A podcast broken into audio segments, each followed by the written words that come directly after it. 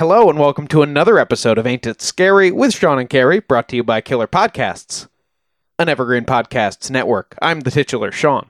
And I'm the very titular Carrie. It's the show that takes you inside the unbelievable, the unexplainable, the macabre, and the bizarre and tries to find an answer. Hello, Caroline. Hi. Um, we're taking it way back this uh, this this week. You know that I love to splash around in history times.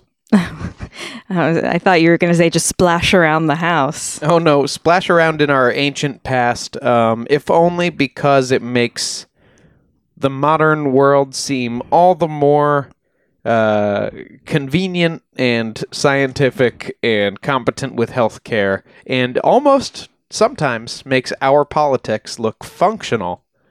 Which brings me to the topic of this week and next week's episodes. Okay. Uh, we're going to be jumping into some of the most infamous Roman emperors of all time.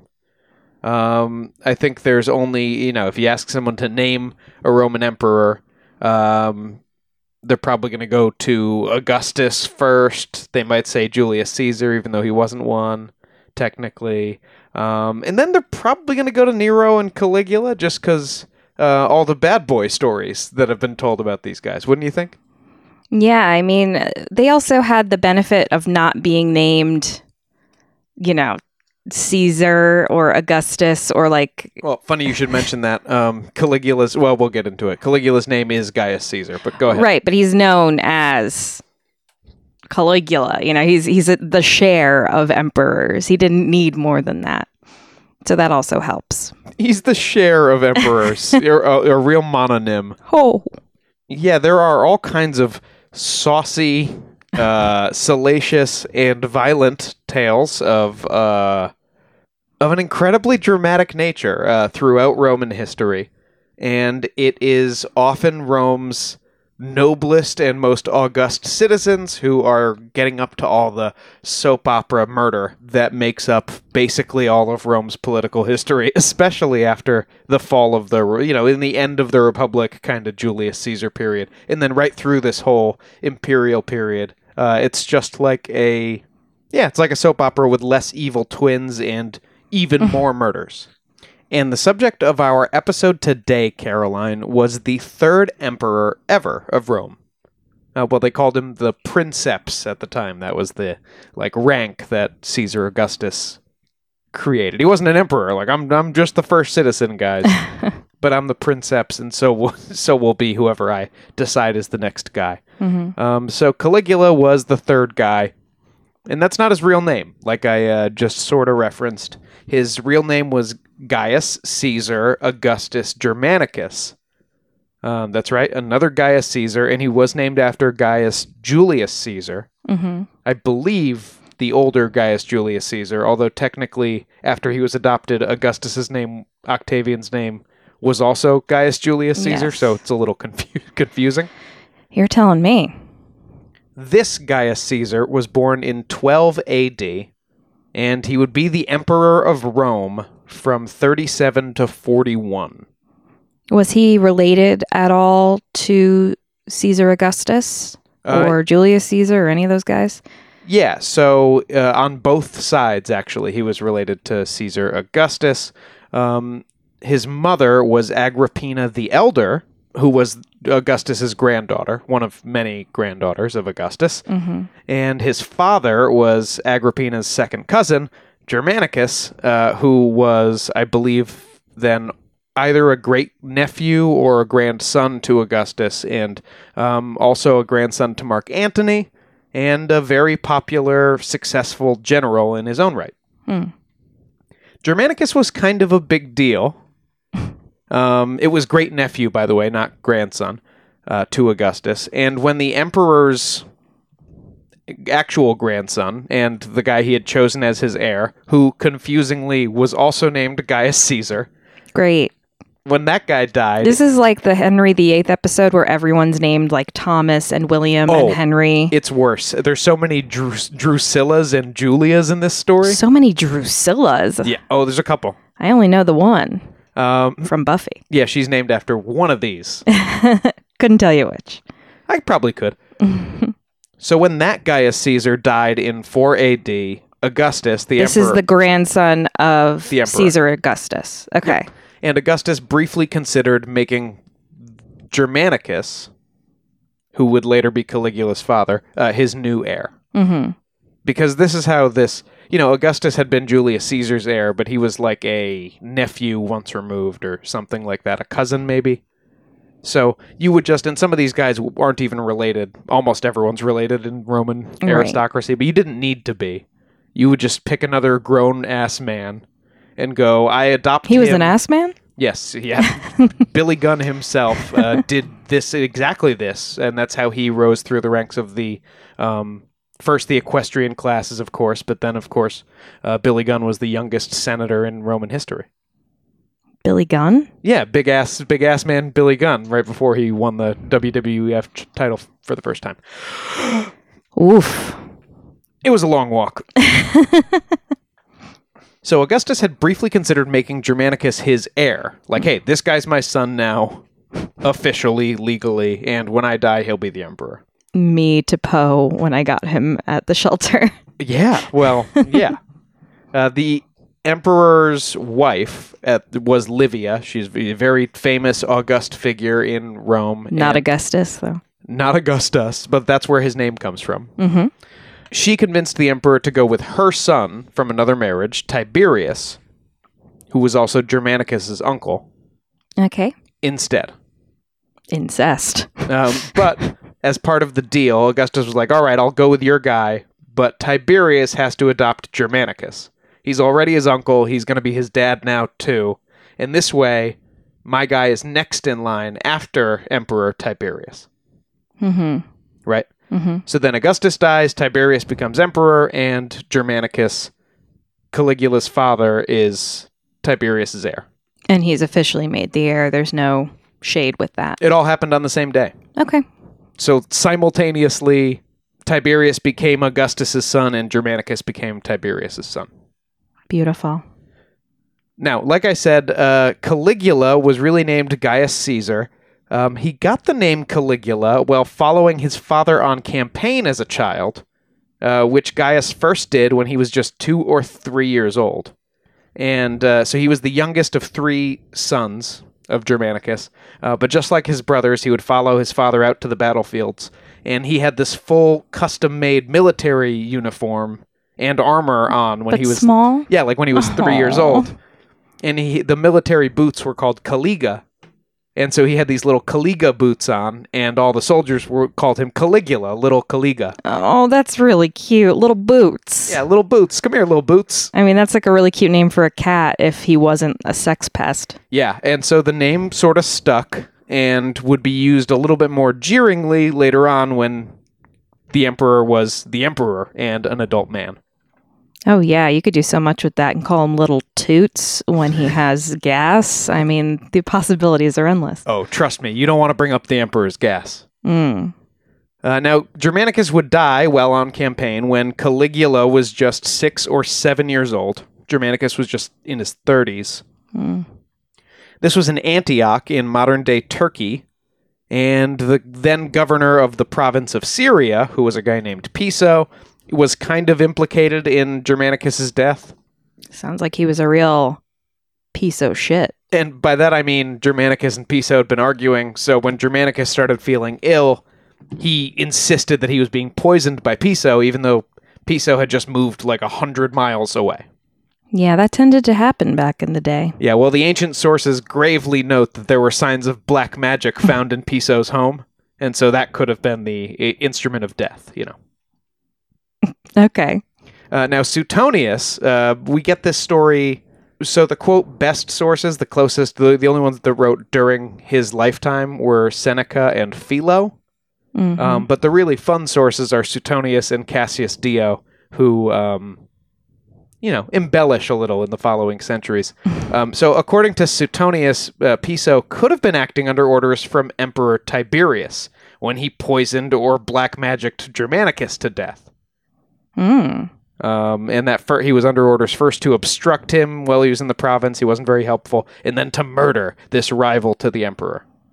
Now, why is he a rival? Because he's his son. Isn't it only when he dies that he would rise? Yeah, and it's also, I mean, modern historians point out that um, Tiberius like had retired from political life before Augustus basically forced him to become the next emperor. Like he wasn't interested in the job really. It he wasn't a guy who was grasping at power particularly. But Germanicus's death did d- make his natural son Drusus the new heir. I see. In any case, Piso would die awaiting trial, which, as you know, Carrie, does nothing to quell rumors about who might have ordered whose death. Uh, and so the murder did affect Emperor Tiberius's popularity. Hmm. Bit of a Jeffrey Epstein situation. Yeah. Yeah. Piso, by the way, was found guilty, and he was posthumously punished for treason. How? Uh, all of his property was seized by the state, and mourning him was forbidden and punishable by uh, beatings. Okay. Well, I thought it was going to be something where, like, all of his body parts were thrown in a river. So, No, it's more just like, hey, well, you know what? We also like money. yeah. Well, yeah. So Caligula was sent home to r- live in Rome with his mother for the next 10 years. Um, and whether or not Tiberius had poisoned Caligula's father, his mother was not a fan of the emperor. Mm-hmm. Uh, Tiberius wouldn't give Agrippina, th- remember again, this is Agrippina the elder. Um, Agrippina the younger is one of her daughters. Uh, the emperor wouldn't give her leave to marry. And Suetonius says that's because Tiberius was afraid any husband of Agrippina's would be in a position to become his rival.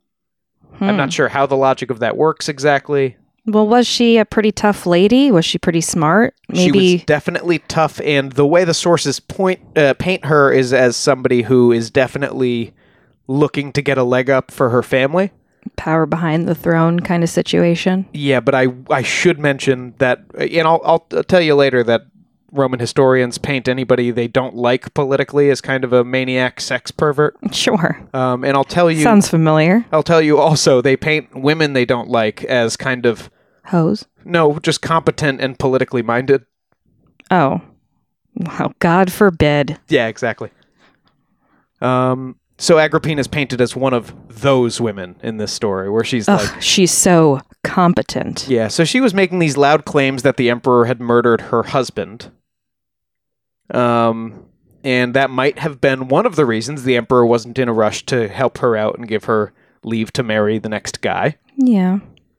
Um, but in any case, in 29 AD, Agrippina and Caligula's older brother Nero, not that Nero, were banished for treason from Oh. Rome. And Caligula was then sent to live with his grandmother, along with his youngest sister. Okay. So that sounds like it's a period on the end of Agrippina's feud with the emperor. But actually, the emperor wasn't really calling the shots anymore. Uh, it was actually the Praetorian prefect, Lucius, Lucius Sejanus. And here's where I should take a brief aside to explain the Praetorian Guard, I guess. Yeah. So the Praetorian Guard was the elite bodyguard of the emperor. It was a part of the legions technically, but they got better pay. They had Secret Service. yeah, and they were the only ones who were allowed to carry weapons in the city. Mm-hmm. Uh, so when Tiberius had replaced Augustus in 14 AD, he had uh, named this guy Sejanus Praetorian Prefect, which is like boss of the Praetorian Guard. Head of the Secret Service. Yeah, and there were two at the time. It was a Sith situation. Al always two there are. Stupid. And so Sejanus was elevated alongside his dad. So they were kind of, uh, it- that's cool. Bring your son to work day. They're That's running the guard cute. together. Mm-hmm. Um, they did that for one year, and then Strabo, his father, was elevated to a governorship. He got to go run Egypt. And Sejanus took sole command of the Praetorian Guard and immediately started making reforms. The first one was there's only one commander now, and it's me. Mm-hmm. He also increased the size of his forces, got them better pay, and instituted other reforms until he had a body of about 12,000 soldiers in the city who were loyal only to him Mm-hmm. openly displaying their arms and authority in the streets and at all state events. You know, all of a sudden there's this kind of line of guys with unsheathed swords, um, you know, lining the, uh, the the halls and stuff. Prefect Sejanus quickly became the emperor's most trusted advisor, especially since he was very interested in becoming involved in the empire, and Tiberius wasn't very interested in being involved in the empire. Well, keep your friends close, but your enemies closer as well. Yeah. So, uh, and so close was he keeping himself to Tiberius that by 23, the emperor was calling him Socius Laborum, my partner in labors, which kind of makes him sound like uh, he was the emperor's work husband. Yeah, I would say you're my socius laborum. Yeah, I, I really am. um, in that case, I would love for you to do what the emperor did for Sejanus, which was to call for statues to be erected of him all over Rome, including in the center of the Theater of Pompey, an important building where Senate meetings had sometimes been held, and in fact, where Julius Caesar had been murdered nearly 60 years before. Mm. I could, I could draw you. Maybe. Oh, that would be nice. I think that's the best I can do. Did you kind of tack it up in City Hall until somebody takes it down? On around our fridge. Oh, that's nice. now, meanwhile, Sejanus was plotting. In the year 20, he had tried to marry his daughter, who was age four at the time, Ooh, ew. What? to one of Claudius's sons. He Oh. wasn't trying to marry her. Whew. Um, Still weird. She's four. Claudius was Germanicus's younger brother.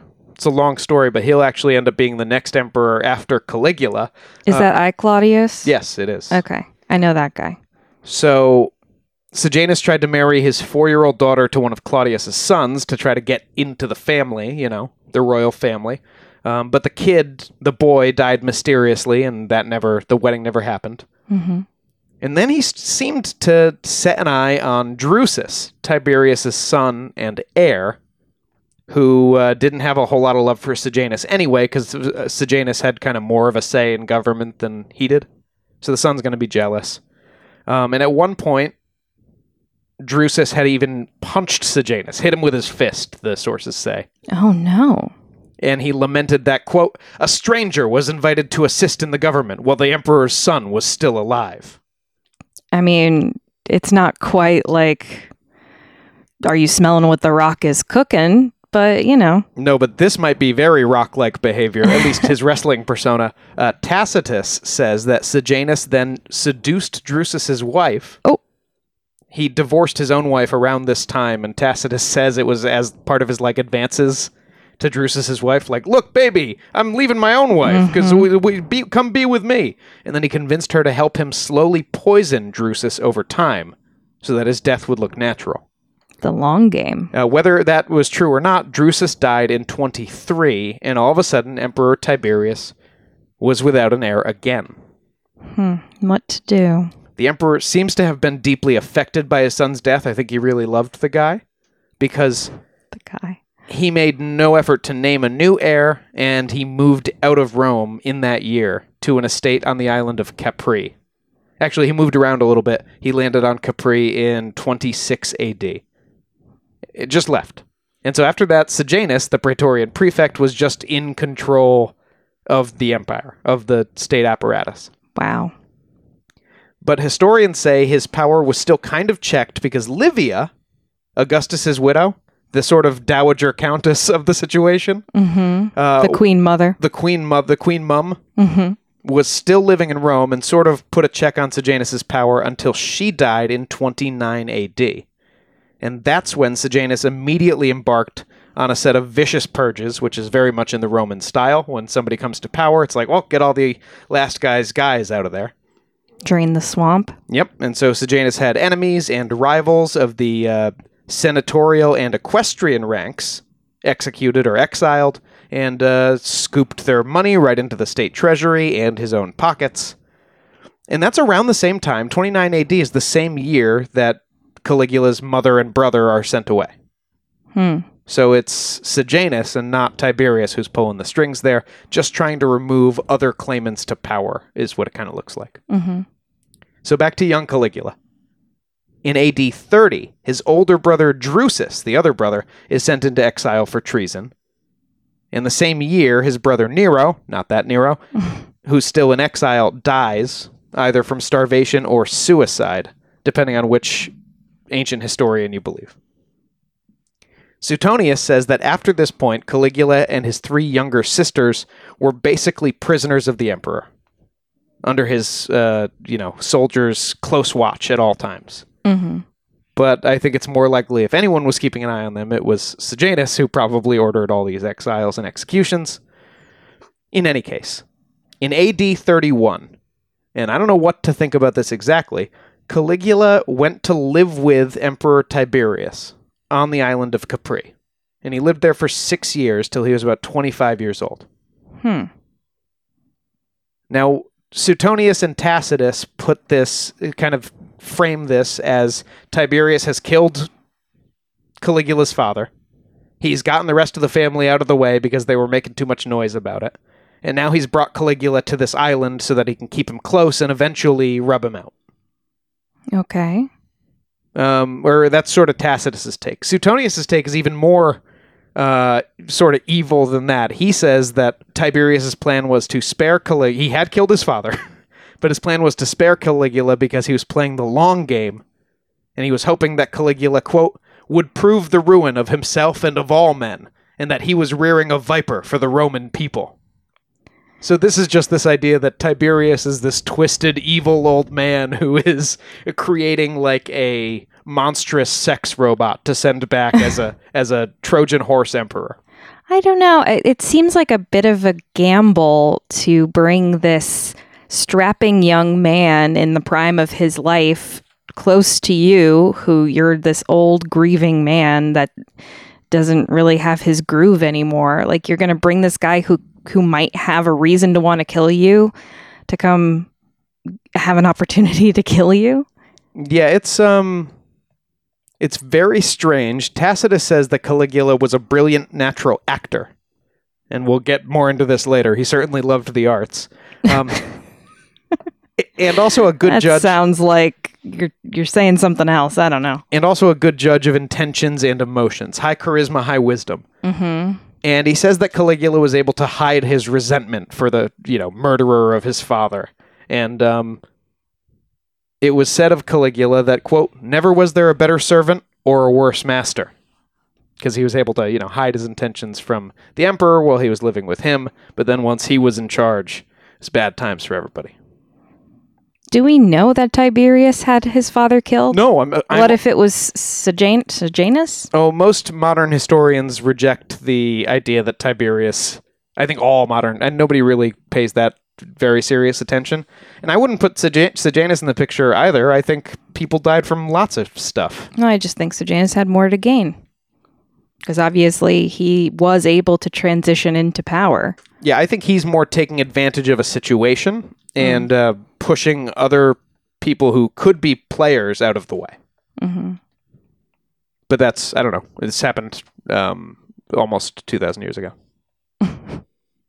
so as you can tell, Suetonius really doesn't care for Tiberius. Um, it seems to me that Tiberius saves Caligula's life at a time when his mother and all of his brothers seem to have been disappeared, black bagged by the power mad Praetorian prefect who's running the city. So do they just disappear at this point? Like they're probably dead? His mother and both his brothers do die in exile. Okay. and on all three of them, it's kind of mysterious deaths that are either starvation or suicide or murder. Okay. I feel like you can know. You, sometimes you, Uh, Maybe you can't. suicide or murder, but starvation or suicide? Like, That's what they say about his brother Nero, and you know it's something that happened in 30 A.D., the year 30. That's not too long ago. Um, so Suetonius sets Tiberius as sort of Caligula's tutor in depravity, and he pictures Capri as kind of an Epstein Island where the emperor indulges his perversions. Ugh. And this is uh, from Suetonius here. On returning to Capri, he devised a pleasance for his secret orgies. Teams of wantons of both sexes, selected as experts in deviant intercourse and dubbed analists, copulated before him in triple unions to excite his flagging passions. Its bedrooms were furnished with the most salacious paintings and sculptures, as well as with an erotic library, in case a performer should need an illustration of what was required. Mm. Then in Capri's woods and groves, he arranged a number of nooks of venery, where boys and girls got up as pans and nymphs, solicited outside bowers and grottos. People openly called this the Old Goat's Garden, punning on the island's name. He acquired a reputation for still grosser depravities that one can hardly bear to tell or be told, let alone believe. Yeah, but Suetonius is going to tell us anyway. Of course. Uh, is this thing on? Okay. Uh, titular Sean here with a quick trigger warning. Uh, the next couple of seconds uh, do deal with some pretty gross dealings the Emperor Tiberius may or may not have had uh, with children. So, uh, yeah, just go ahead, skip about 30 seconds ahead after this warning. Uh, you're going to want to be at about 26 minutes and 30 seconds, I think, is going to be safe. So just go ahead and jump there if you don't want to hear this gross stuff. Uh, all right, thanks. For example, he trained little boys, whom he termed tiddlers, Oh, I don't like that. To crawl between his thighs when he went swimming and tease him with their licks and nibbles. Oh, Sean. Ew. Should I not read the next sentence then? I'll read it. And unweaned babies he would put to his organ as though to the breast. Oh, I think we need a trigger warning for this. We can trigger warning it, but this is this was written in I think the year 120. I know, but this is horrific. Also, thank you so much for reading that out, perverted Dan Carlin. The story is also told that once at a sacrifice, attracted by the acolyte's beauty, he lost control of himself and, hardly waiting for the ceremony to end, rushed him off and debauched him and his brother, the flute player too. Not the flute player. And subsequently, when they complained of the assault, he had their legs broken. Oh, God. I love the flute player too. It's just like, I heard that he banged him, his brother, and the flute player too. Sometimes, like, standards of comedy have changed, so sometimes I can't tell if they're doing it on purpose or if it's just the way the words have come together in the translation. Or, but I told you before, sometimes the, these, uh, I, this Suetonius reading I did this week was really funny. Sometimes, I mean, this definitely it reads like you know in Home Alone 2, where he's like, um, Bob, Cliff, Little Mo with the gimpy leg. I mean, you might be saying like, yeah, he's banging everyone, including the flute player. it has a kind of a riffy yeah. nature to it. Um, so also in the year 31, just to finish up with Sejanus, uh, Sejanus named himself and Tiberius consuls. Okay. the- Tiberius is like, whatever. He's out of the picture. He's on Capri with his tiddlers. Bull. Uh, and I Sejanus, really hate that. and me too. I don't love it.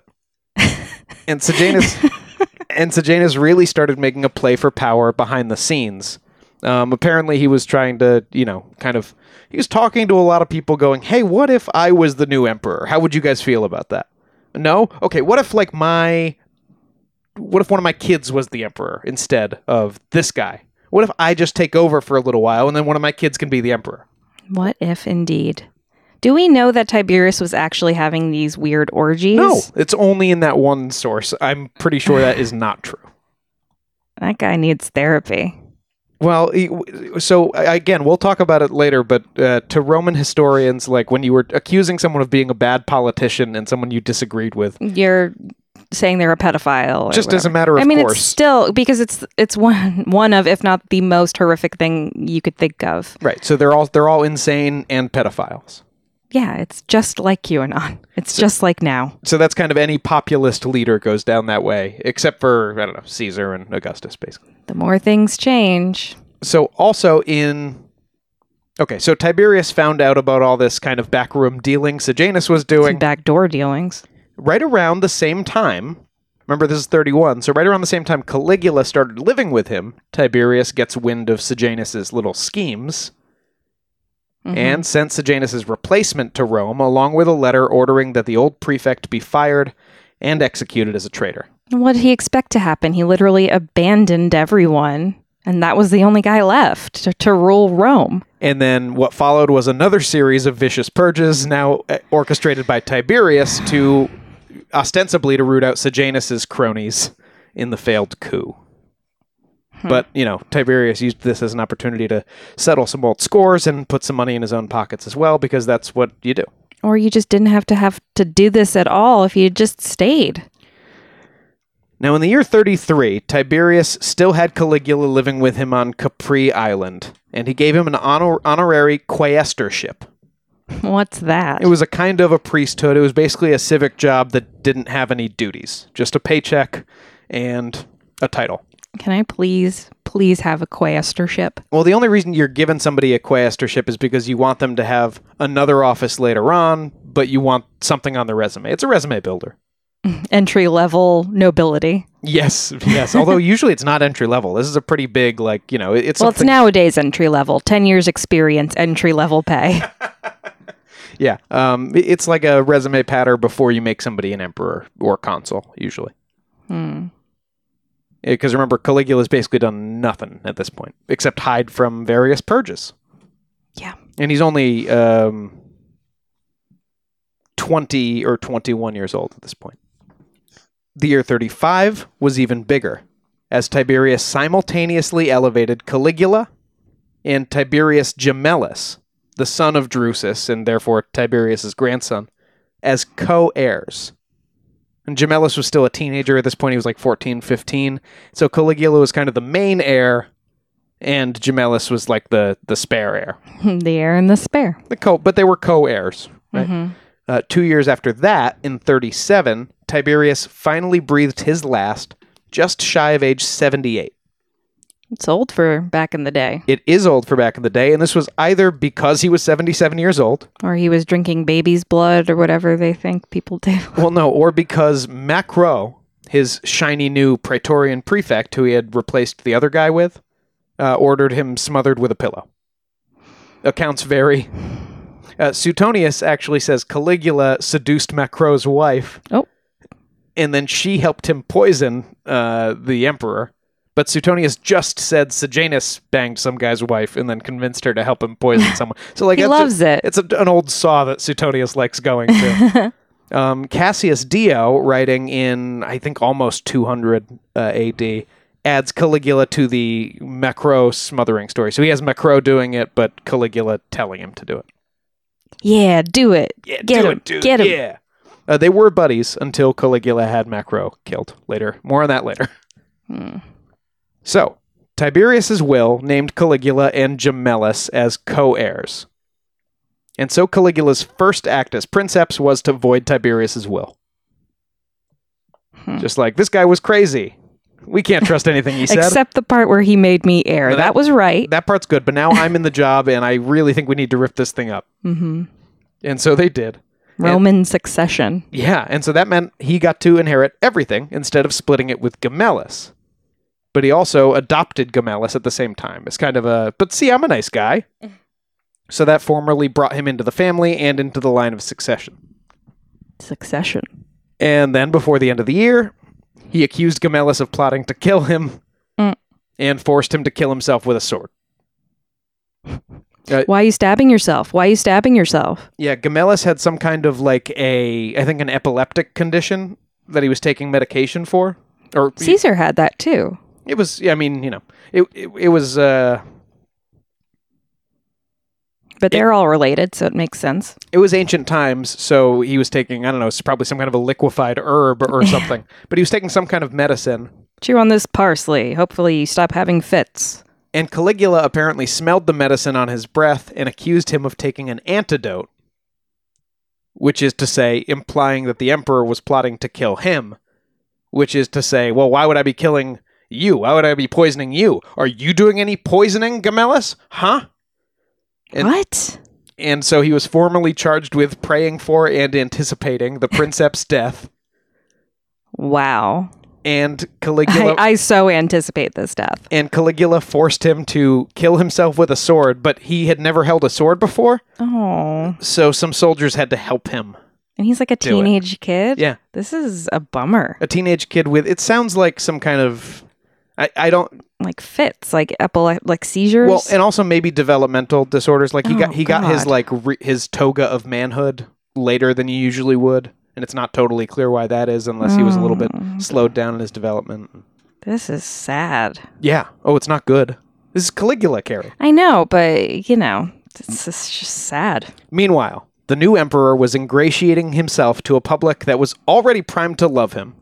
Because number one, he was the son of the immensely popular Germanicus, and number two, he was not the dour, unfun, unspending Tiberius. Suetonius, who never exaggerates anything, as you know, Carrie, uh, says more than 160,000 animals were sacrificed celebrating Caligula's ascension in the first couple of months of his reign. That could have also just been like, I killed this cow so we can have some steak. But let's call it the Emperor. and he set about doing everything he could to make himself loved by the people, and, even more importantly, by the legions, and especially the Praetorian Guard. Mm-hmm. that Tiberius had left 500 sesterces to every praetorian in his will. Yeah, that was a big thing to to leave money to the military in your will. And to pay them when you come into the job, too. Yeah. And uh, so Caligula got to distribute that money because it's his money now, right? So that's cool for him. And he went ahead and doubled it to a thousand per man and made sure they knew he had doubled it. The other guy wanted 500, but I said, And then Caligula was like, guess what? Every citizen in Rome gets 75 sesterces. Go ahead. he said, Sean, he sounds like a great guy. He's a great guy. Uh, in the summer of 37, a dedication of the Shrine of Augustus gave the emperor a great opportunity to show off his wealth and generosity some more. And uh, this, I think, is from Cassius Dio. The senators, with their wives, and also the people, were banqueted, and there were spectacles of all sorts. For not only all kinds of the musical entertainments were given, but also horse races took place on two days 20 heats the first day and 40 the second, because the latter was the emperor's birthday, being the last day of August. And he exhibited the same number of events on many other occasions, as often as it suited him. Previously to this, it should be explained, not more than 10 events had been usual. He caused he also caused 400 bears to be slain on the present occasion, together with an equal number of wild beasts from Libya. Okay.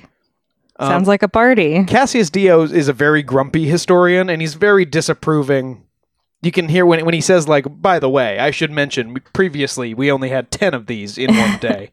uh, he he doesn't like all these shows of uh, wealth and extravagance. Caligula does. Now it was a pet peeve of Caligula's when people got up and left in the middle of a performance. So if games or shows were happening, all lawsuits and state business was postponed for the day. Mm. Uh, and Cassius Dio says he also allowed people to go barefoot at the games, which had been forbidden by the previous emperor. Well, why does that matter? Well, it was exciting for people to not have to wear shoes on hot days to the to the games. Okay.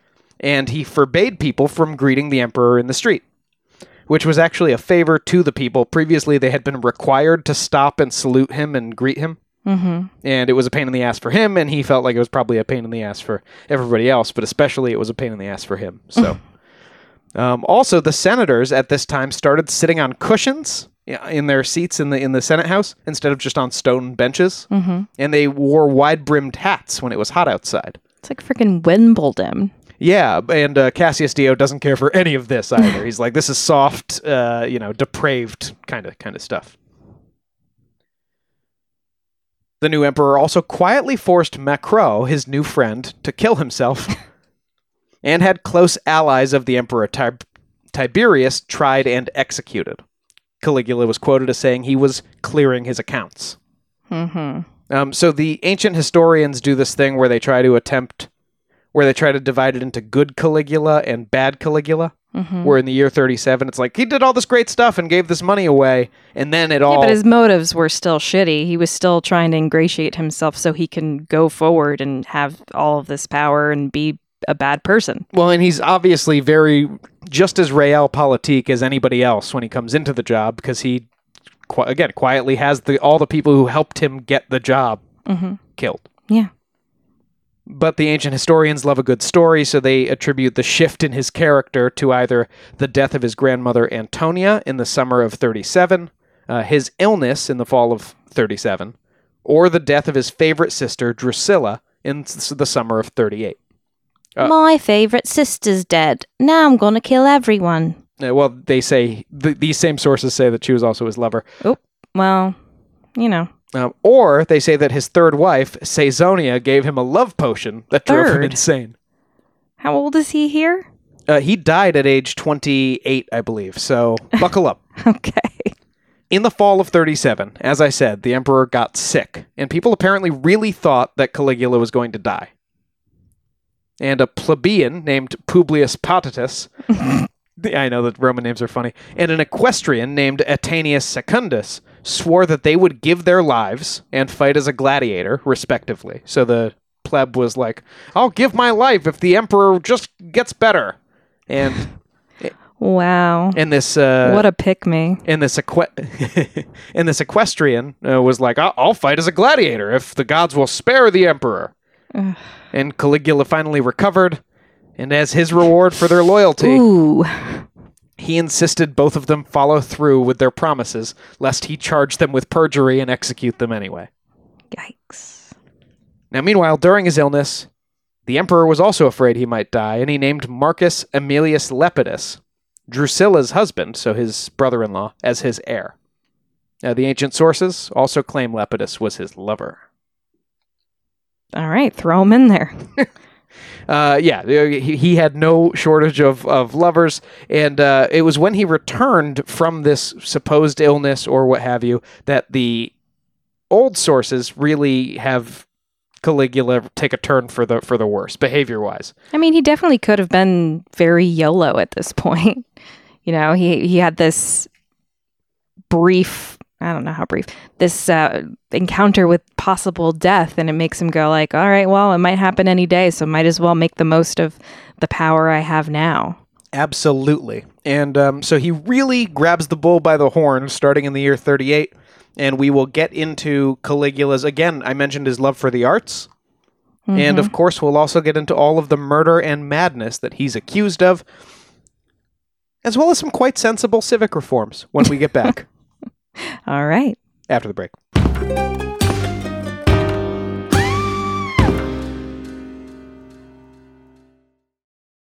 On the morning of August 1st, 1966, shots ring out from the observation deck of the clock tower on the University of Texas campus.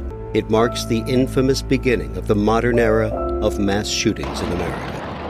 You're listening to Stop the Killing podcast. Join us as we take you behind the crime scene tape to explain global mass shootings and mass attacks. I'm Sarah Ferris, but more importantly, this is Katherine Schweit, the former head of the FBI's active shooter program. I spent five years as the FBI's top executive looking for answers to the mass shooting crisis. I've been at the shooting scenes, I've traced heroic acts of bravery, and I've sat silently and listened to the heart wrenching stories from survivors. Amongst this horror, there is hope. We all hold the key to stop the killing. You just need to know how to unlock the door. Download Stop the Killing and be part of the solution. Search Stop the Killing on Apple, Spotify, and all the usual suspects.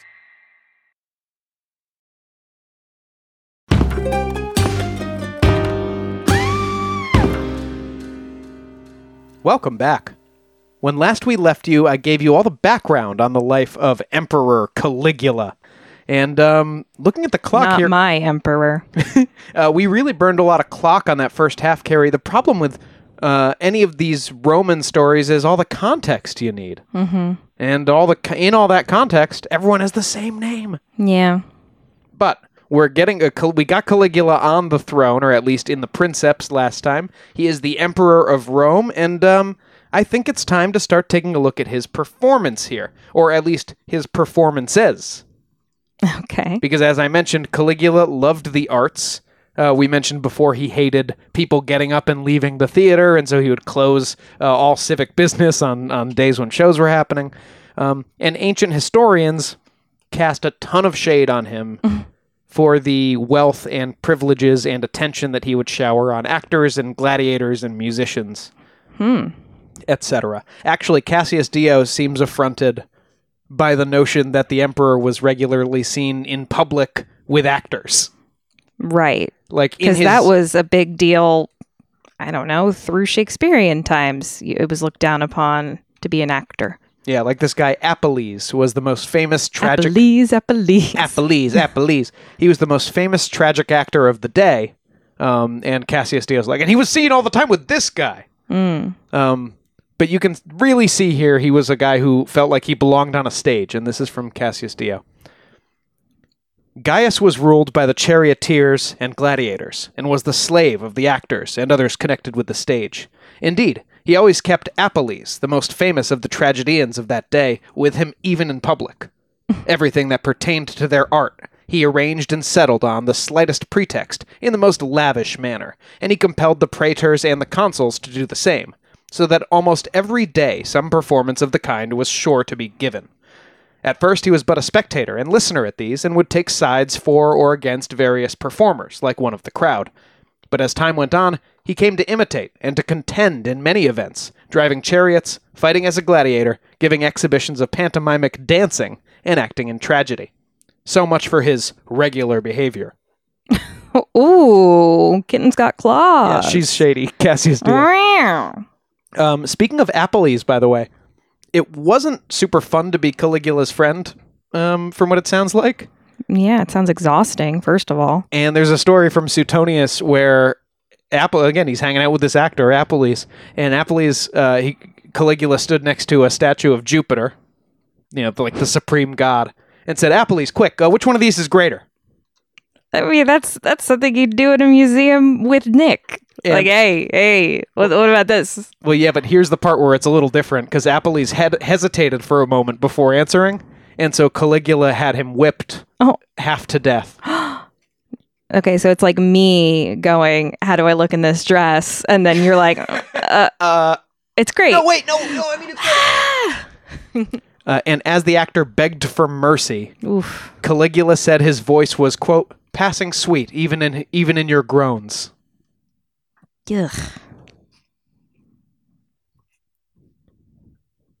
So anyway, he loved the arts. Uh, Okay. Suetonius says, moreover, he de- moreover he devoted himself with much enthusiasm to arts of other kinds and of great variety, appearing as a Thracian gladiator, as a charioteer, and even as a singer and dancer, fighting with the weapons of actual warfare, and driving in circuses built in various places. So carried away by his interest in singing and dancing that even at the public performances he could not refrain from singing with the tragic actor as he delivered his lines, or from openly imitating his gestures by way of praise or correction. Oh, he's one of those. Sometimes he danced even at night, and once he summoned three consulars to the palace at the close of the second watch, and when they arrived in great and deathly fear, he seated them on a stage, and then on a sudden burst out with a great din of flutes and clogs, dressed in a cloak and a tunic reaching to his heels, and after dancing a number, went off again. It's like me as a toddler. Like, ta da, and, and I'm gone. I mean, it's very interesting Wait, how. wait, wait. Let me finish this paragraph from Suetonius. So he says all that, and yet, varied as were his accomplishments, the man could not swim. it's like, why does he say Like, that? that's just funny. It's like he could do everything, but he couldn't swim. Uh, you know, the the frustrated artist is a very dangerous thing. Oh, yo, you want to see frustrated artists? Wait till we get to our next subject, Nero. Well, I was also yeah, I was also talking Hitler. I mean, you know, maybe people should be more accepting of artistic endeavors, Yeah, but not or else they'll art. become evil. You're worried about like a, a jilted Stephenie Meyer. Uh, well, being- now being she's successful though. Well, yeah, but if she hadn't been. Oh yeah, I mean, that could be the end of the world. Uh, so Suetonius gives us some more on Caligula as the great host of games, because it wasn't just the theater that he loved, of course. He gave several gladiatorial shows, some in the amphitheater of Taurus and some in the Saepta, in which he introduced pairs of African and Campanian boxers, the pick of both regions. He did not always preside at the games in person, but sometimes assigned the honor to magistrates or to friends. He exhibited stage plays continuously, of various kinds and in many different places, sometimes even by night, lighting up the whole city. He also threw out he also threw about gifts of various kinds and gave each man a, ba- a basket of victuals. He also gave many games in the circus, lasting from early morning until evening, introducing between the races now a baiting of panthers and now the maneuvers of the game called Troy. So that's some ancient sport. I don't know. I picture them playing some gridiron football, you know, in between killing a couple of panthers. Oh, I thought it was maybe like a, a giant LARP Oh. of Troy.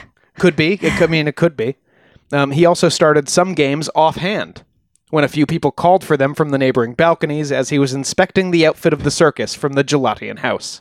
play Freebird. Yeah, exactly. No, but I, I like the idea. I do like the idea that Caligula's, Caligula's walking around and people go, "There's the emperor! Hey, do some of your cool games for us." And then he starts like, clogging and fluting. no, he just gets some gets a bunch of gladiators and has them kill each other, you know, or whatever it is he does. Sounds fun. Yeah, it's not all fun and games, and apparently, well, it's all it's all games. apparently, also the emperor was bugged by the noise when people would try to camp out overnight to get good seats for these great shows he was putting on. So, um, being disturbed by the noise made by those who came out in the middle of the night to secure the free seats in the circus, he drove them all out with cudgels. In the confusion, more than 20 Roman knights were crushed to death, with as many matrons and a countless number of others. Uh, when you read Suetonius, he I, I keep saying equestrian class. He he calls them knights, but you know they're the guys below senators who are allowed to have horses. So this is like, and then Ticketmasterus was born. yeah, it's, it's it's exactly it's exactly right. And uh, and you know what? Ticketmaster hasn't gotten any less brutal than on that first fateful night with his cudgels. No, ask Taylor Swift's fans. So the senatorial elite were shocked and appalled by Caligula the performer. Mm-hmm. But what about Caligula the reformer? Oh, okay, Sean. because in 38, after he'd recovered from his sickness, Caligula embarked on a series of reforms, many of which kind of endeared him to everyone. He started publishing the empire's account books so that people knew how big the treasury was and what he was spending and what revenue was coming in. Um, he lowered the barriers to entry to the equestrian and senatorial classes. Uh, both of those ranks of society had been, shall we say, depleted by decades of bloody purges, going back to before Julius Caesar's time. And incest. And, well, certainly that, but more importantly, we just keep killing these guys, so we need a couple more. So he promoted some upward mobility, uh, which people seemed to like. But some of his efforts to court the people were stepping on the toes of the elite, and this is how it always goes, Carrie. You can't please everybody.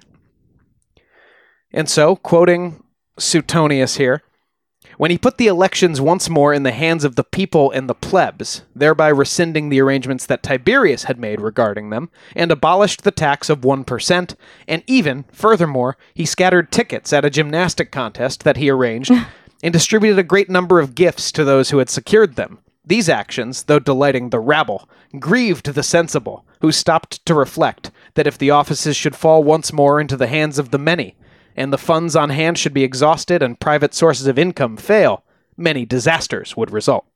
So he was like Oprah. Yes, yeah, yeah, yeah. you get a car, and you get a car. Chariot. You get a chariot, and you get a chariot. Uh, and remember, he's making people equestrians too, so it's, and you get a horse. mm-hmm. Caligula would apparently sometimes make the senators jog alongside his carriage if they wanted to talk to him, like even for miles at a time. They, oh, oh, oh, oh, but Mr. Emperor, what I need to, uh, Mr. Emperor, It's very LBJ peeing while people try to talk to just him take, vibes. taking it out in the Oval Office. Yep.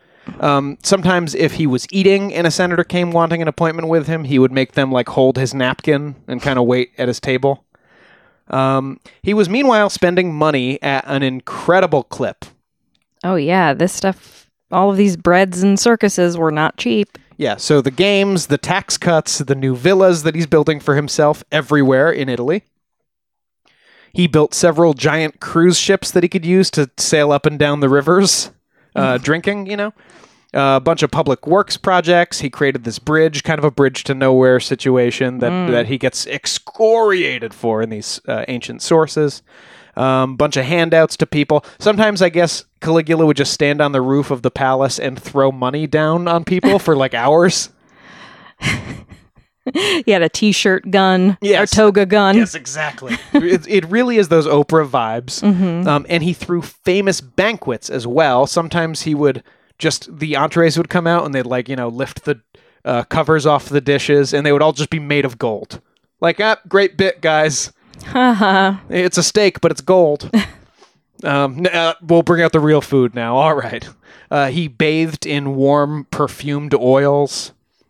Um, so he's just this like stinky, slippery little boy. and you know he's a performer, so he's also dressing with pizzazz. Um, Suetonius says he often appeared in public in embroidered cloaks Oh. covered with precious stones, with a long sleeved tunic and bracelets. sometimes in silk and in a woman's robe, now in slippers or buskins, again in boots, such as the emperor's bodyguard wear, and at times in the low shoes which are used by females. But oftentimes he exhibited himself with a golden beard, holding in his hands a thunderbolt, a trident, or a caduceus, emblem- emblems of the gods, and even in the garb of Venus. So he's cross dressing, Yeah. he's dressing like gods, he's wearing a golden beard.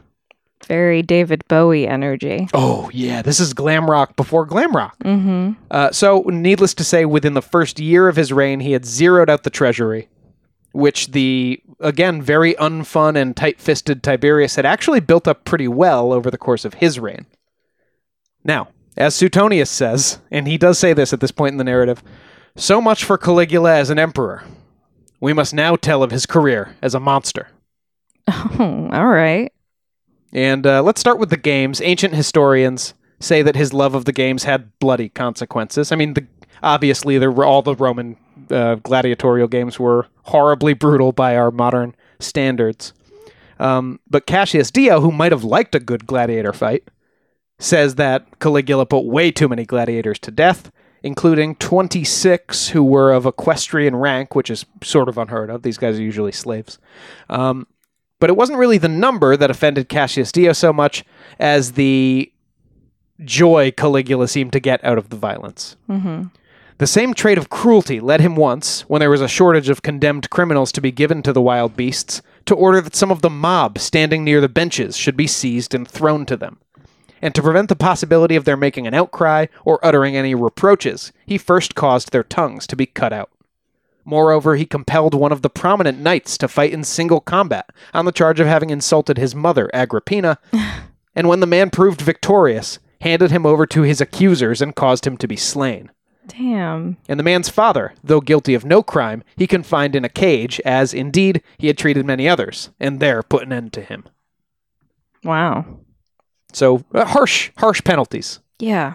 Um, this is from Suetonius about the gladiatorial shows. At a gladiatorial show, he would sometimes draw back the awnings when the sun was hottest and give orders that no one be allowed to leave. Then, removing the usual equipment, he would match worthless, decrepit gladiators against mangy wild beasts, and have sham fights between householders who were of good repute, but conspicuous for some bodily infirmity. So he'd take rich, popular, famous people who uh, had like a gimpy leg or or were weak or old or whatever, and make them like fist fight each other in in the hot sun, basically, I mean, you're just asking for rebellion at this point. or at least just straight Once- up. once you're once you're victimizing the rich people, that's when they go, "Hey, whoa, I was fine when you did that to the slaves and to the middle classes or whatever, but you can't do that to me." and he's mostly doing this to the rich, and he's also raising himself up at the same time. And Well, to- he definitely has a chip on his shoulder from being banished and all that stuff. yeah, but to the Romans, much worse than murder was the sin of explicit pride. Hmm. You had to exalt your own accomplishments, But you had to earn it. and you kind of had to wait for other people to do it for you. You had to like make yourself so visible that other people it now their reputation depends on them saying, "Wow, look how great Caesar is." Well, it's like the the idea of the triumphs. I mean, even the most successful generals only got one or two. Wasn't it like Pompey got four or something, and that was a big deal? I think it was 3. I think Pompey had 3. and Yeah. It was like, "Holy shit, Pompey had 3." right. So, you know, you are supposed to be uh, be that- proud, but you're not supposed to. I mean, you have to really, really earn it. Yeah. Um, and Caligula at this point already seemed to be taking the whole living God thing a little too seriously and explicitly for anybody's comfort. Hmm So Suetonius has him ordering that statues of the gods be brought to Rome from as far away as Athens, so that the heads can be cut off and replaced with carvings of Caligula's face. Uh, I don't believe this one because I don't think that there's a bunch of statues in Athens with Caligula's face on them. Yeah, I mean, you would think that at least Like one would have Venus. survived or something. Statues of? Venus that are just Caligula up top. Um, I mean, you know, butterface situation. well, the the statues we have of him, he's a he's a handsome young man. You know, uh, yeah, but he's not Venus. Right, he's not Venus. Um, he had a temple built to himself in Rome with its own priesthood that had daily sacrifices of peacocks and flamingos. And a life size statue of the emperor was built there in gold and dressed daily in new clothes. He was emperor for what, four years? Yeah. You don't get away with much more than four years Uh, behaving right. like this. yeah, well, um, it, it's just an insane amount of things to do. Like, he must have had endless energy. And money. He, yeah, well, yeah, of course. he came in with like three million sesterces in the bank that uh, that old Tiberius had set aside. got no sister. She's in the bank. Um, at night, this is Cassius Dio again. Ugh. At night, he used constantly to invite the full and radiant moon to his embraces and his bed. Well, in the daytime, he would talk confidentially with Jupiter Capitolinus, now whispering and then in turn his ear to the mouth of the god, now in louder and even angry language, for he was heard to make the threat, Lift me up, or I'll lift thee. So he's walking around muttering to himself, either inviting the moon into his bed or Trying to bang the moon. or speaking to Jupiter. So he's sort of the Gaius Baltar of of Rome. This this Gaius Caesar is. and and who's Gaius Baltar? Oh, in Battlestar Galactica, Yes. uh, he is seeing a Cylon lady in his head, and he's just talking to himself all the time, walking around the halls. That's, I think, what Caligula's doing. Mm-hmm. Um, so, like, we've been watching Battlestar Galactica, and it's like, wow, people people must really think Gaius Baltar is a maniac. Peop- this was the Emperor. Yeah. and people are like, hey, he's just talking to Jupiter all the time. Mm-hmm. Suetonius says that Caligula was also living in, quote, constant incest with all three of his sisters, Oh God. but says that he was absolutely obsessed by Drusilla. I thought she died. Well, yeah, she did. Allegedly, shortly before his illness and Drusilla's death, Caligula took Drusilla away from her husband, who was an ex consul, and lived with her as his, quote, legal wife for a time. So he cucked his brother-in-law and then promoted him. Um. Yes. no, no, different husband. I think this. Well, wait. Yeah, I guess, but but that that's that's why you can't. This part this part did not happen. Mm-hmm. But Suetonius has him. But was he doing constant incest? I don't think so. Uh, this comes in in Suetonius, who's writing like a hundred years after the fact. The Mm-hmm. first two guys, Seneca and Philo, Philo, don't mention incest at all. Mm-hmm. This part I think is true though. When Drusilla died, there was a three month public mourning period when anyone could be executed for laughing or bathing or dining with family members. Yeesh. Suetonius, It's like I didn't know her. Suetonius says, The rest of his sisters he did not love with so great affection, nor honor so highly, but often prostituted them to his favorites, so that he was the readier at the trial of Aemilius Lepidus to condemn them as adulteresses and privy to the conspiracies against him. Yikes. That's a spoiler alert. The Yeah. trial against Lepidus, because in the year 39, amid a deteriorating relationship with the Senate, because of how he was treating them, Caligula will claim to discover a secret conspiracy against his life after the two consuls for the year neglected to wish him happy birthday. well, they didn't offer prayers to the gods on the occasion of his birthday. So he's like, there's obviously a conspiracy here. And a bunch of people get the chop, including Lepidus, while Caligula's remaining two sisters are exiled forever Because they didn't wish him happy birthday? because they were supposedly involved in this conspiracy with Lepidus. To not wish him happy birthday? no, to murder him. Oh. But it started supposedly because the two consuls didn't didn't uh, offer prayers.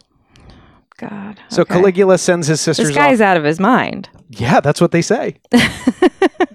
so he sends his sisters off to two islands, but he warns darkly, "I have islands and I have swords as well. So don't come back." Um, of course, one of the most famous supposed examples of Caligula's madness was that time he tried to give a major political appointment to his horse. Mm-hmm. Um, and this is from Listen, I would make Poe Secretary of Agriculture. Secretariat of Agriculture. yes. So I get it. I Uh, get that one. Suetonius says he used to send his soldiers on the day before the games and order silence in the neighborhood to prevent the horse Incitatus from being disturbed. Besides a stall of marble, a manger of ivory, purple blankets, and a collar of precious stones, he even gave his horse a house, a troop of slaves Oh. and furniture for the more elegant entertainments of the guests invited in his name. And it is also said that he planned to make him a consul. But when Lizzo gives Grogu a knighthood, we all love it. But the the uh, just like the incest stuff, this doesn't come in until Suetonius. So I think this is just a and he was crazy. So crazy, he tried to knight his horse. Yeah, exactly. It's basically like um, Catherine the Great banging her horse situation. We know she didn't do it, Yes, but it's kind of like uh, he's so crazy. How crazy is he? Well, yeah, he tried to make the horse a consul. What's a consul? uh, Uh, context. Um, Caligula was, I'm sad to say, Carrie, unlucky in love. Ask his sisters. In 33 AD, he was married to Junia Claudia briefly. She died in childbirth the following year. People died in childbirth a lot in the classical times. Mm-hmm. At his friend Gaius Piso's wedding to a woman named Livia Orestia, he said at the feast, Caligula did to Piso, Hey, stop taking liberties with my wife. And he picked up the bride and carried her home with him. Oh. A few days later, he sent word to her husband that he had dissolved their marriage, and he then kept her as his mistress for two years after making a public proclamation that the emperor had, quote, got himself a wife in the manner of Romulus and Remus. What's that manner? Well, they were raised by wolves, so I guess they would steal their wives. Oh, the mm. founders of Rome were raised by wolves. No, that I know. I just don't know where the, the wife comes into that equation. I don't know. I, I think it's just because animals rape each other a lot. okay. Caligula would ultimately send Livia away because he claimed she had been cheating on him with her former husband. The nerve. At one point, someone made an offhand comment to Caligula that this particular old woman had once been remarkably beautiful. Like, dude, she was super hot once. And so, on a whim, Caligula sent for this woman's granddaughter to come to Rome. At, bang the woman. no, uh, her granddaughter to come to Rome at once. Uh huh. The granddaughter's name was Lollia Paulina, and she was out following her husband on campaign in the provinces. And the emperor called her to Rome, married her, and then within a year divorced her and sent her away forever under strict orders that she never have sex with anyone else. Or he'd kill her. However, Caligula seems to have been genuinely in love with the next wife, Caesonia, if he was capable of such a thing. This is his fourth wife. Mm-hmm. Okay. And Suetonius says, though Caesonia was neither beautiful nor young, Oh, damn. and was already mother of three daughters by another, besides being a woman of reckless extravagance, reckless extravagance and wantonness, he loved her not only more passionately but more faithfully, often exhibiting her to the soldiers riding by his side, decked with cloak, helmet, and shield, and to his friends even in a state of nudity. He did not honor her with the title of wife until she had borne him a child, announcing on the self-same day that he had married her and that he was the father of her babe. This babe, who he named Julia Drusilla, he carried to the temples of all the goddesses, finally placing her in the lap of Minerva and commending to her the child's nurture and training. And no evidence convinced him so positively that she was sprung from his own loins as her savage temper, which was even then so violent that she would try to scratch the faces and eyes of the little children who played with her. Lovely. I'm sure she doesn't have any psycho genes boiling around in there. So it sounds like he found love. He had a he had a kitty. He had a little monster child. little monster child he seemed to care for, uh, but that doesn't mean he was ever a good, faithful boy. He was still a Roman emperor. And uh, Cassius Dio, who really doesn't go in for this kind of thing, says, Cassius Dio seems like a bit of a wet fart. I want to see him played by um, Michael Sheen. Oh, I think Michael Sheen's a little too whimsical for this guy. He respected neither his own. Uh, yeah, but I, I think it's kind of like the angel from Good Omens. is Oh, really what okay. I'm thinking of. hmm Uh, he respected neither his own chastity nor that of anyone else. He is said to have had unnatural relations with Marcus Lepidus, the pantomimic actor Nestor, and certain hostages. Valerius Catullus, a young man of consular family, publicly proclaimed that he had violated the emperor and worn himself out in commerce with him. To say nothing. In commerce. Wow. Yeah. To say nothing of his incest with his sisters and his notorious passion for the concubine Pyralis. Please say nothing about it. There was scarcely any woman of rank whom he did not approach. These, as a rule, he invited to dinner with their husbands, and as they passed by the foot of his couch, he would inspect them critically and deliberately, as if buying slaves, even putting out his hand and lifting up the face of anyone who looked down in modesty. Then, as often as the fancy took him, he would leave the room, sending for the one who pleased him best, and returning soon afterwards with evident signs of what had occurred. He would openly commend or criticize his partner, recounting her charms or defects, and commenting on her conduct. To some, he personally sent a bill of divorce in the name of their absent husbands and had it entered in public records. Wow. So he sounds like a real Casanova. Okay. Um, but it should be noted, despite what I just said about his statues looking like a like a you know handsome young man, um, the sources don't have him as much of a looker. Well, it's kind of a Cleopatra situation. Yeah, yeah, and you do have to kind of carve the emperor uh, as handsome as you can. Yeah. But uh, Suetonius says he was very tall and extremely pale, with an unshapely body, but very thin neck and legs. His eyes and temples were hollow, his forehead broad and grim, his hair thin and entirely gone on the top of his head, though his body was hairy. Ugh. Because of this, to look upon him from a higher place as he passed by, or for any reason whatsoever to mention a goat, was treated as a capital offense. So you're not allowed to look at his bald spot. And even mention a, an unrelated no one goat. can say goat. No, don't mention Tom Brady. While his face was hey, nat- Caligula, you're the goat. Kill him. while his face was naturally forbidding and ugly, he purposely made it even more savage, practicing all kinds of terrible and fearsome expressions before the mirror. He was sound neither of body nor mind. Well, that seems correct. As a boy, he was troubled with the falling sickness. There's another epileptic.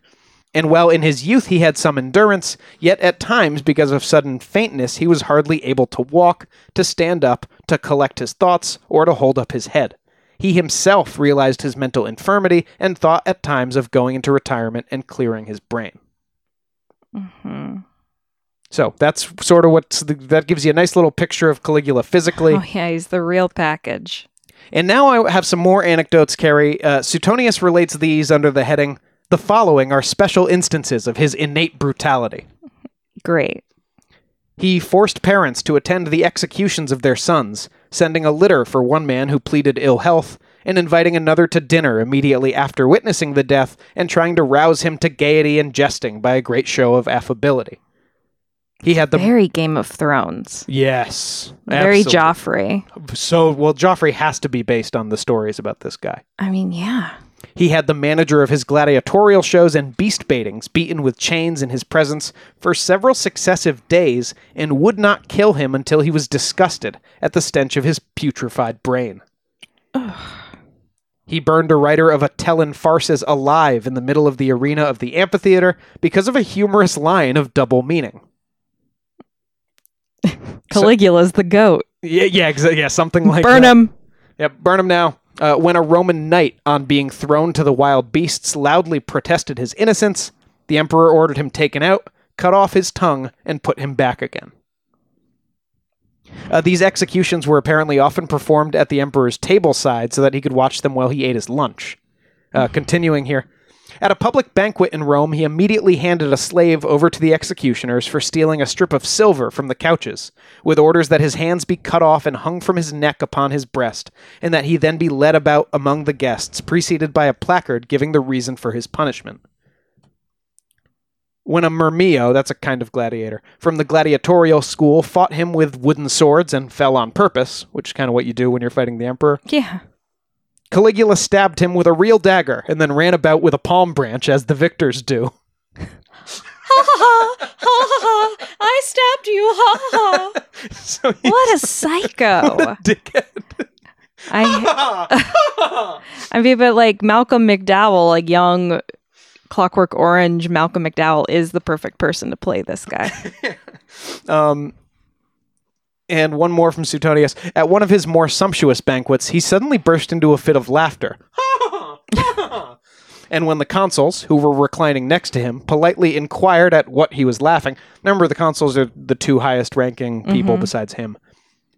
He replied, What do you suppose? Except that at a single nod of mine, both of you could have your throats cut on the spot. So funny. Suetonius also paints the emperor as childishly vain and jealous, which makes a dangerous combination. Yeah. Whenever he ran across handsome men with fine heads of hair, he disfigured them by having the backs of their heads shaved. There was a certain Aesius Proculus, son of a chief centurion, called Colosseros because of his remarkable size and handsome appearance. That's very funny. This man, Caligula ordered to be suddenly dragged from his seat in the amphitheater and led into the arena, where he matched him first against a Thracian and then against a heavily armed gladiator. When Proculus was victor in both contests, Caligula gave orders that he be bound at once, clad in rags, and then put to death, after first being led about the streets and exhibited to the women. In short, there was none of such low condition or such abject fortune that he did not envy him such advantages as he did possess. What a turd. Now, like I said, the paranoia, the killing on a whim, the sex addiction, the cuckolding of important men, um, those are all present right from Seneca and Philo, who were writing in his time. So they're right from the jump. Those are in the stories about Caligula. And so that's the kind of stuff that'll ensure he won't last long. Right. Um, but it's writing a century and then almost two centuries later that Suetonius and Cassius Dio spice things up with the incest, the gay panic, the horse consul.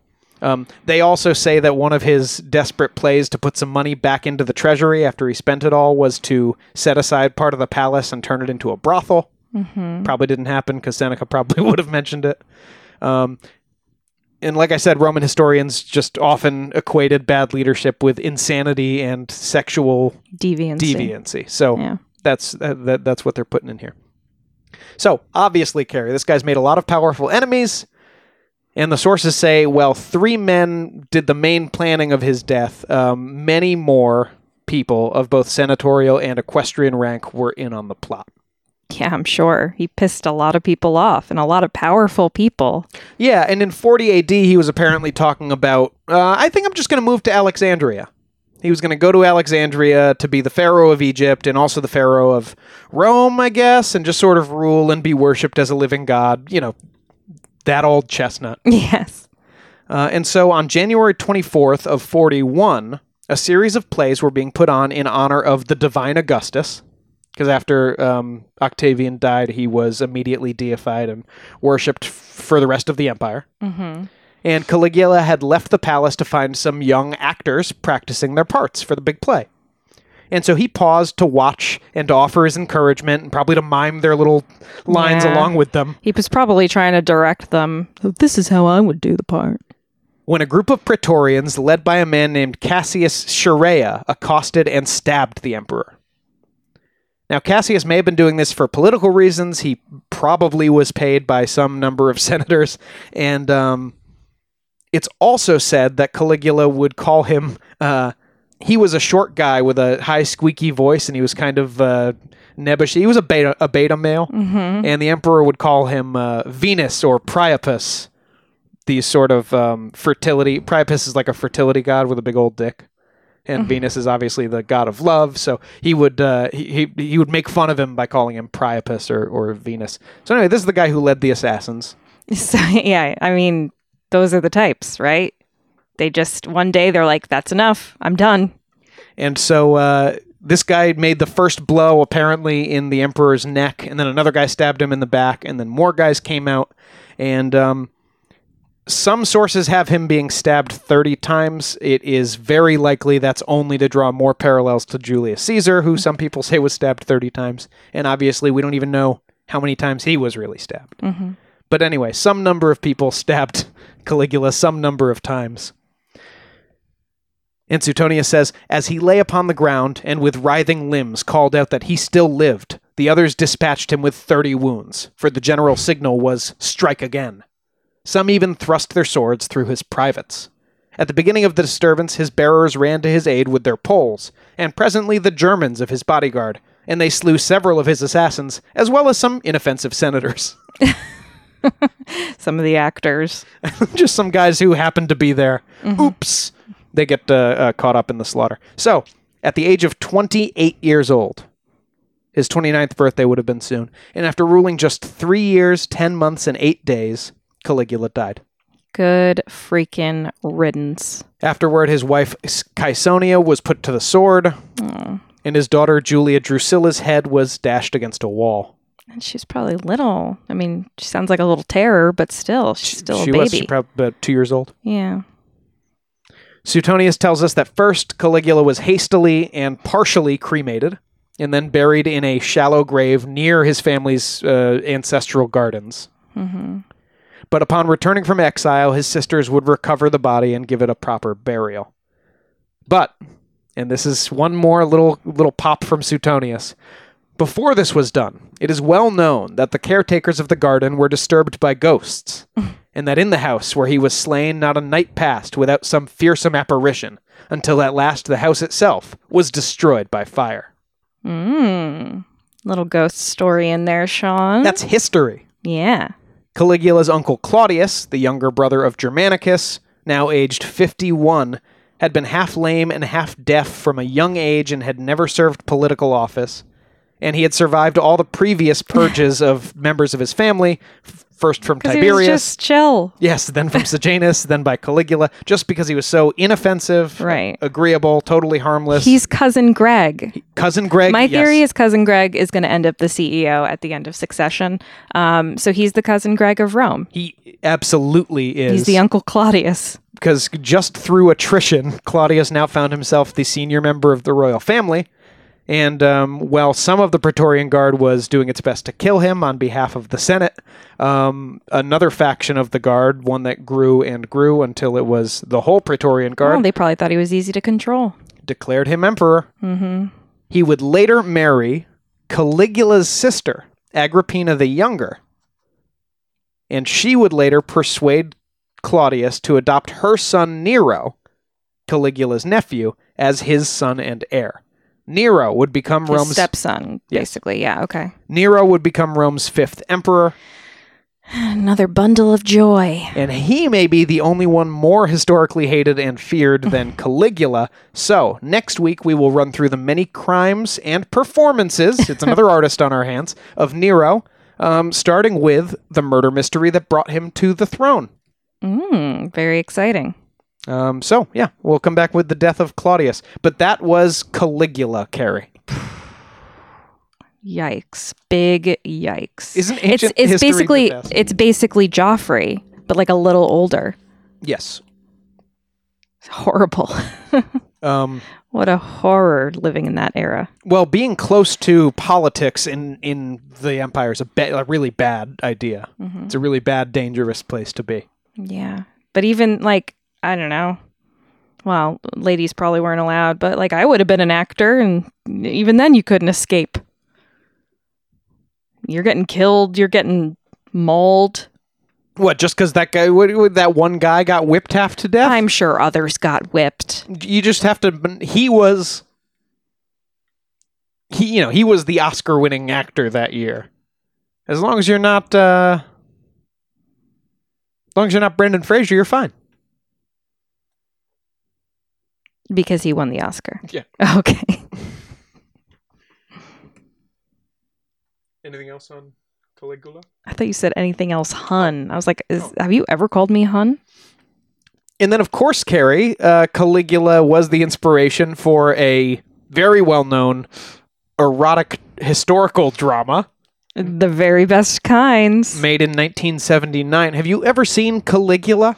I haven't seen it. it. It's wild to me that Caligula came out the same year of- as Time After Time, where Malcolm McDowell, who plays Caligula in, in the movie, um, he in Time After Time he played the fuddy-duddy kind of very chill and and you know innocent uh H.G. Wells character and we talked about that in our Jack the Ripper series so what a what a difference between parts in the same year um but no I I've never seen Caligula from what I know it's hard to get a hold of I'm sure you can go to the area of pirates and find something um but yeah it's very famous for being I think it was produced by the editor of Hustler or or Penthouse.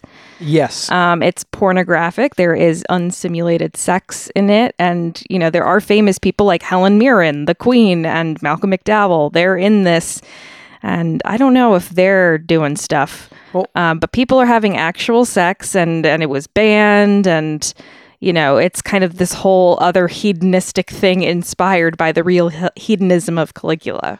Well, what I love is so I was just reading a little bit of history on on the film. Gore Vidal wrote the original Yes. draft of the screenplay. hmm Who he's like, uh, if you don't know, he's kind of this. He was a bit of a Truman Capote type. He was sort of a man about town who also had a lot of commentary on things and wrote fiction as well. And we read him in AP language and comp, and I didn't quite care for him, but he's around. He is he is certainly around. uh, so he wrote the first draft, and then the director of this movie, Tinto Brass, Total porn director name. rewrote Vidal's script until Vidal disavowed the film. He's like, "This isn't what I wrote anymore. I don't want it." But Brass's final screenplay um, was a political allegory focusing on absolute power corrupting absolutely. He says. Mm-hmm.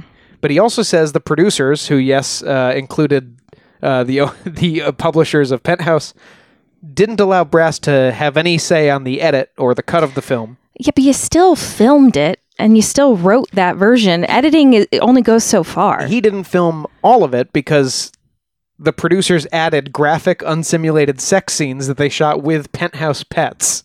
Penthouse pets are like their version of Playmates. Yes. That's gross. So girls from the magazine having unsimulated hardcore sex, they shot and then cut into his movie. Okay, then that's fair. Yeah.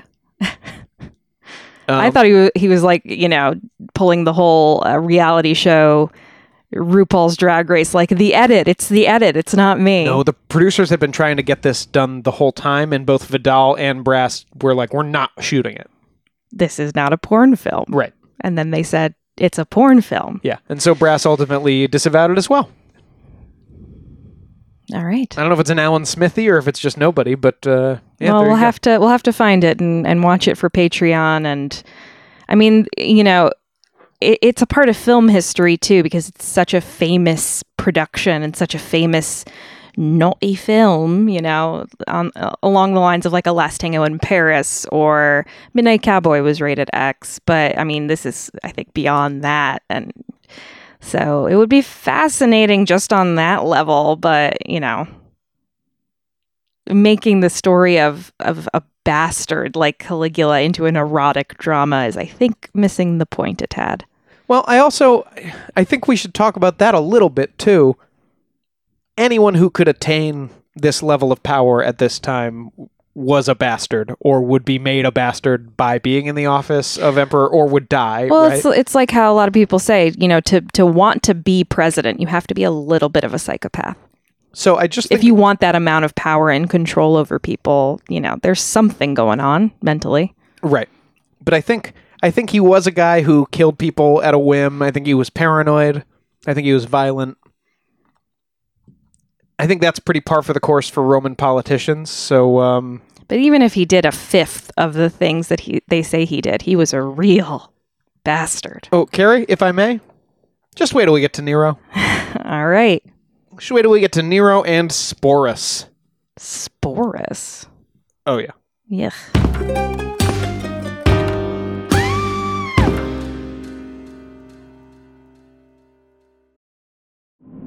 True terrors of horror, bizarre happenings, unexplainable events.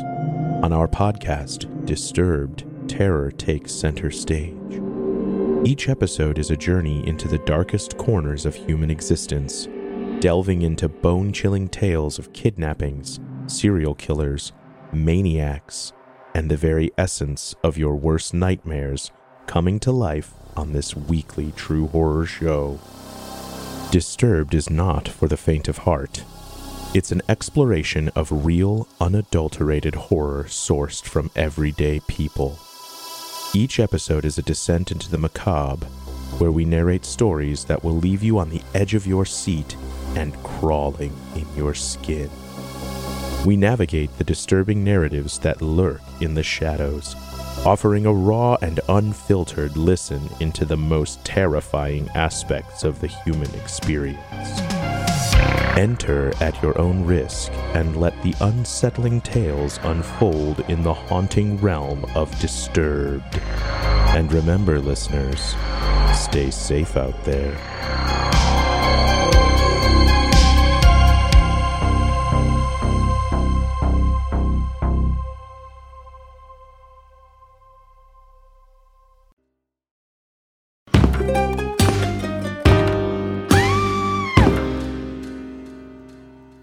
We're debuting a new segment today, so get on your knees and take me to church.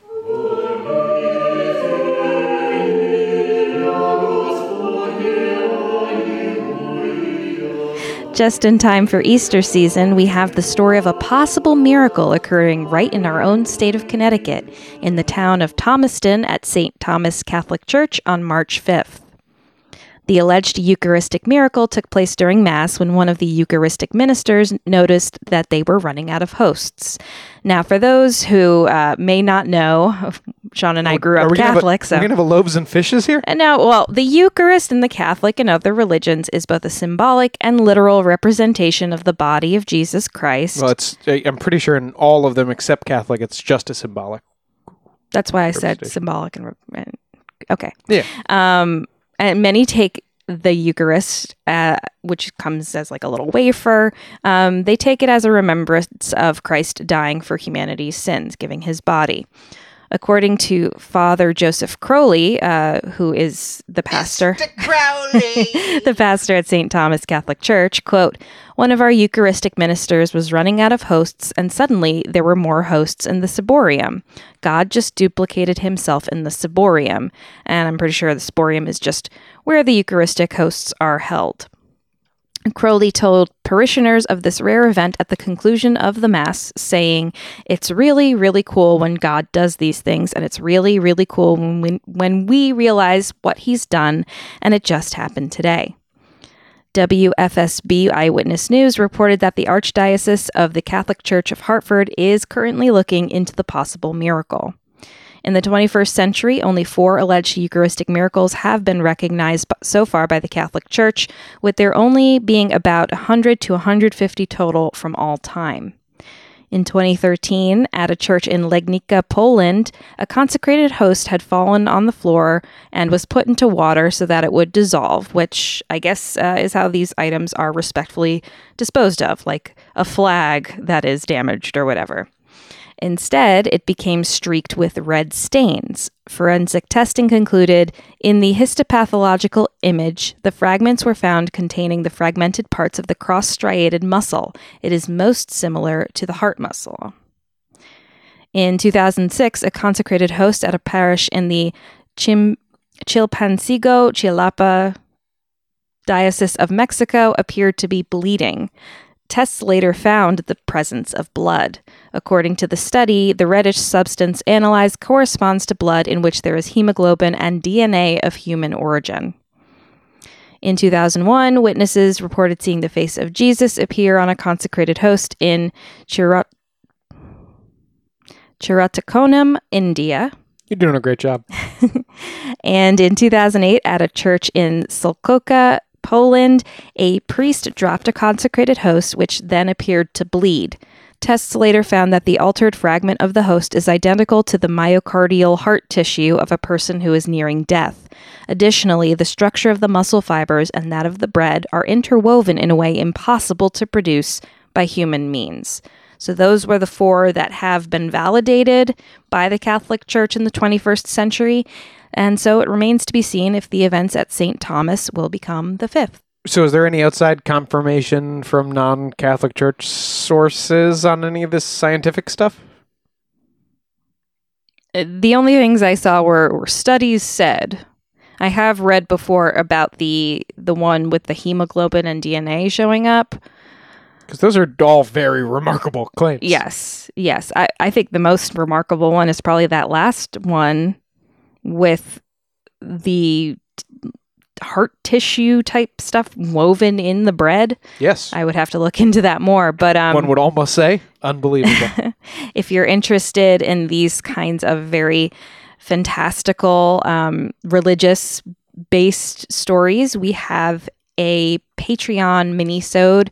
Uh, I mean, it's it's pretty long. It's it's almost an episode on the Shroud of Turin and other holy relics. Um, because I just find these things super fascinating, and they always have really intriguing and sometimes bloody histories. I think more than half of those Patreon minisodes crack at least the 40 minute mark. I can't help myself, Sean. I So don't if- want you to. if you're interested, go go check out Patreon um, and and join us over there.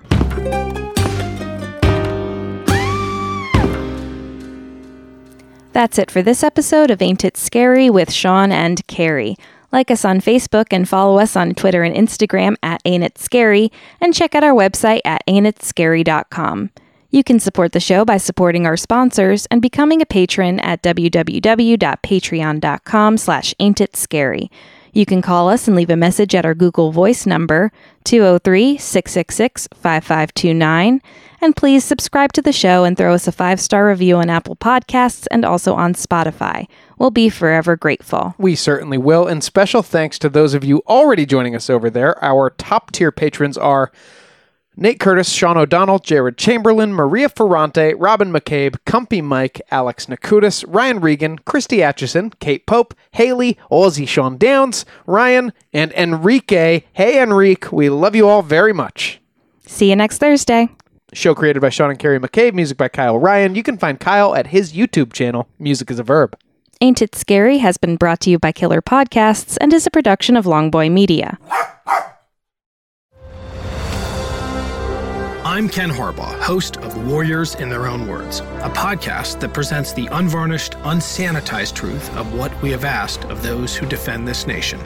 As a country, we need these stories more than ever. Stories from Americans who have borne the battle, including 30 year old remastered interviews with veterans from World War I recounting their time in the trenches of Europe, and with veterans from World War II, Korea, Vietnam, and from our most recent conflicts in Iraq, Afghanistan, and other battlefields Americans may never have heard of. Hear their stories by listening to Warriors in Their Own Words wherever you find podcasts.